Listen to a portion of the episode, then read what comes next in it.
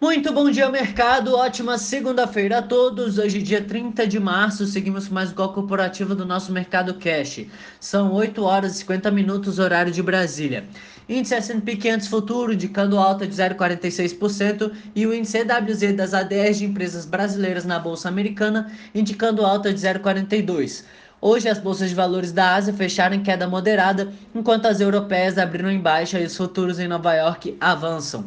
Inicia-se a semana com a queda mais acentuada nos preços do petróleo, com o barril do WTI recuando para $19,90 pela madrugada e o petróleo Brent em sua maior baixa desde 17 anos, uma queda de 8,62% desde antes da guerra do Iraque em 2003.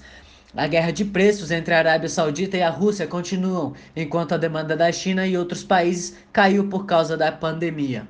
Pelo domingo, Donald Trump disse que as medidas de distanciamento social prosseguirão até 30 de abril e descartou o fechamento da cidade de Nova York. Na Argentina, foi anunciada que sua quarentena se estenderá até a mesma data no mês de abril, enquanto na Grã-Bretanha, os ministros sugeriram que o fechamento pode durar até 6 meses. O número de casos pelo mundo já ultrapassa os 730.000, liderados pelos Estados Unidos, que registra mais de 140.000 casos. Entre as commodities, os contratos futuros do minério de ferro negociados na Bolsa de Dalian fecharam em queda de 2,27% a $91,90. No cenário corporativo, temos notícias da Klabin, na qual anunciou no domingo que comprou a operação para embalagens e papelão ondulado da International Paper no Brasil por R$330 milhões. Segundo a Klabin, a operação da International Paper tem a capacidade de produzir 305.000 toneladas anuais e suas vendas representam 6,6% do market share de embalagens e papelão ondulado no Brasil, segundo dados de 2018 da Associação Brasileira de Papelão Ondulado. Segundo a Klabin, R$280 milhões serão pagos no fechamento da transação e R$50 milhões após um ano, e a empresa usará recursos próprios na aquisição.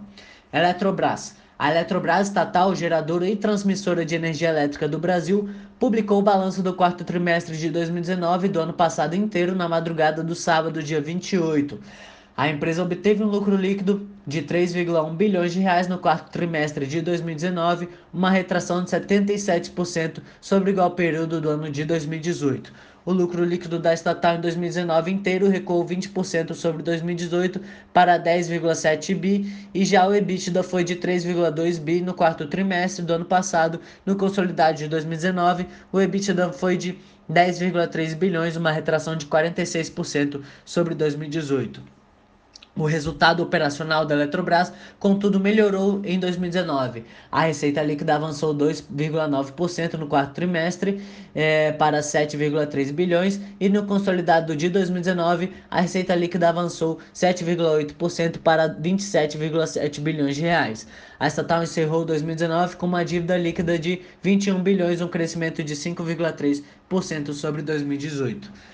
Aéreas. Segundo o presidente do BNDES, Gustavo Montezano, uma linha de crédito para ajudar as empresas aéreas que vêm sofrendo queda na demanda por causa da restrição de viagens internacionais e nacionais devido ao coronavírus deve ser disponibilizada até o fim de abril.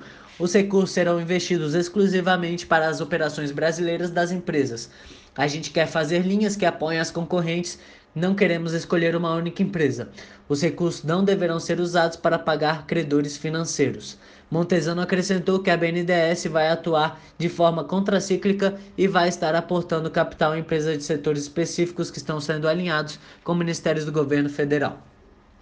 Iguatemi. A Iguatemi cancelou as suas projeções sobre desempenho, o seu guidance, para 2020. A empresa de shopping centers declarou que o cancelamento do guidance decorre diretamente de um menor grau de previsibilidade da companhia em relação aos seus resultados futuros neste momento de incerteza por conta dos impactos da Covid-19.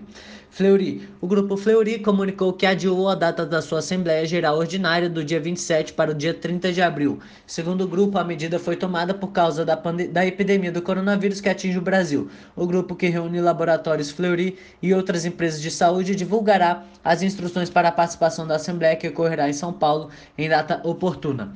Por hora são as principais notícias. Desejo a todos um excelente dia e ótimos negócios. Um forte abraço.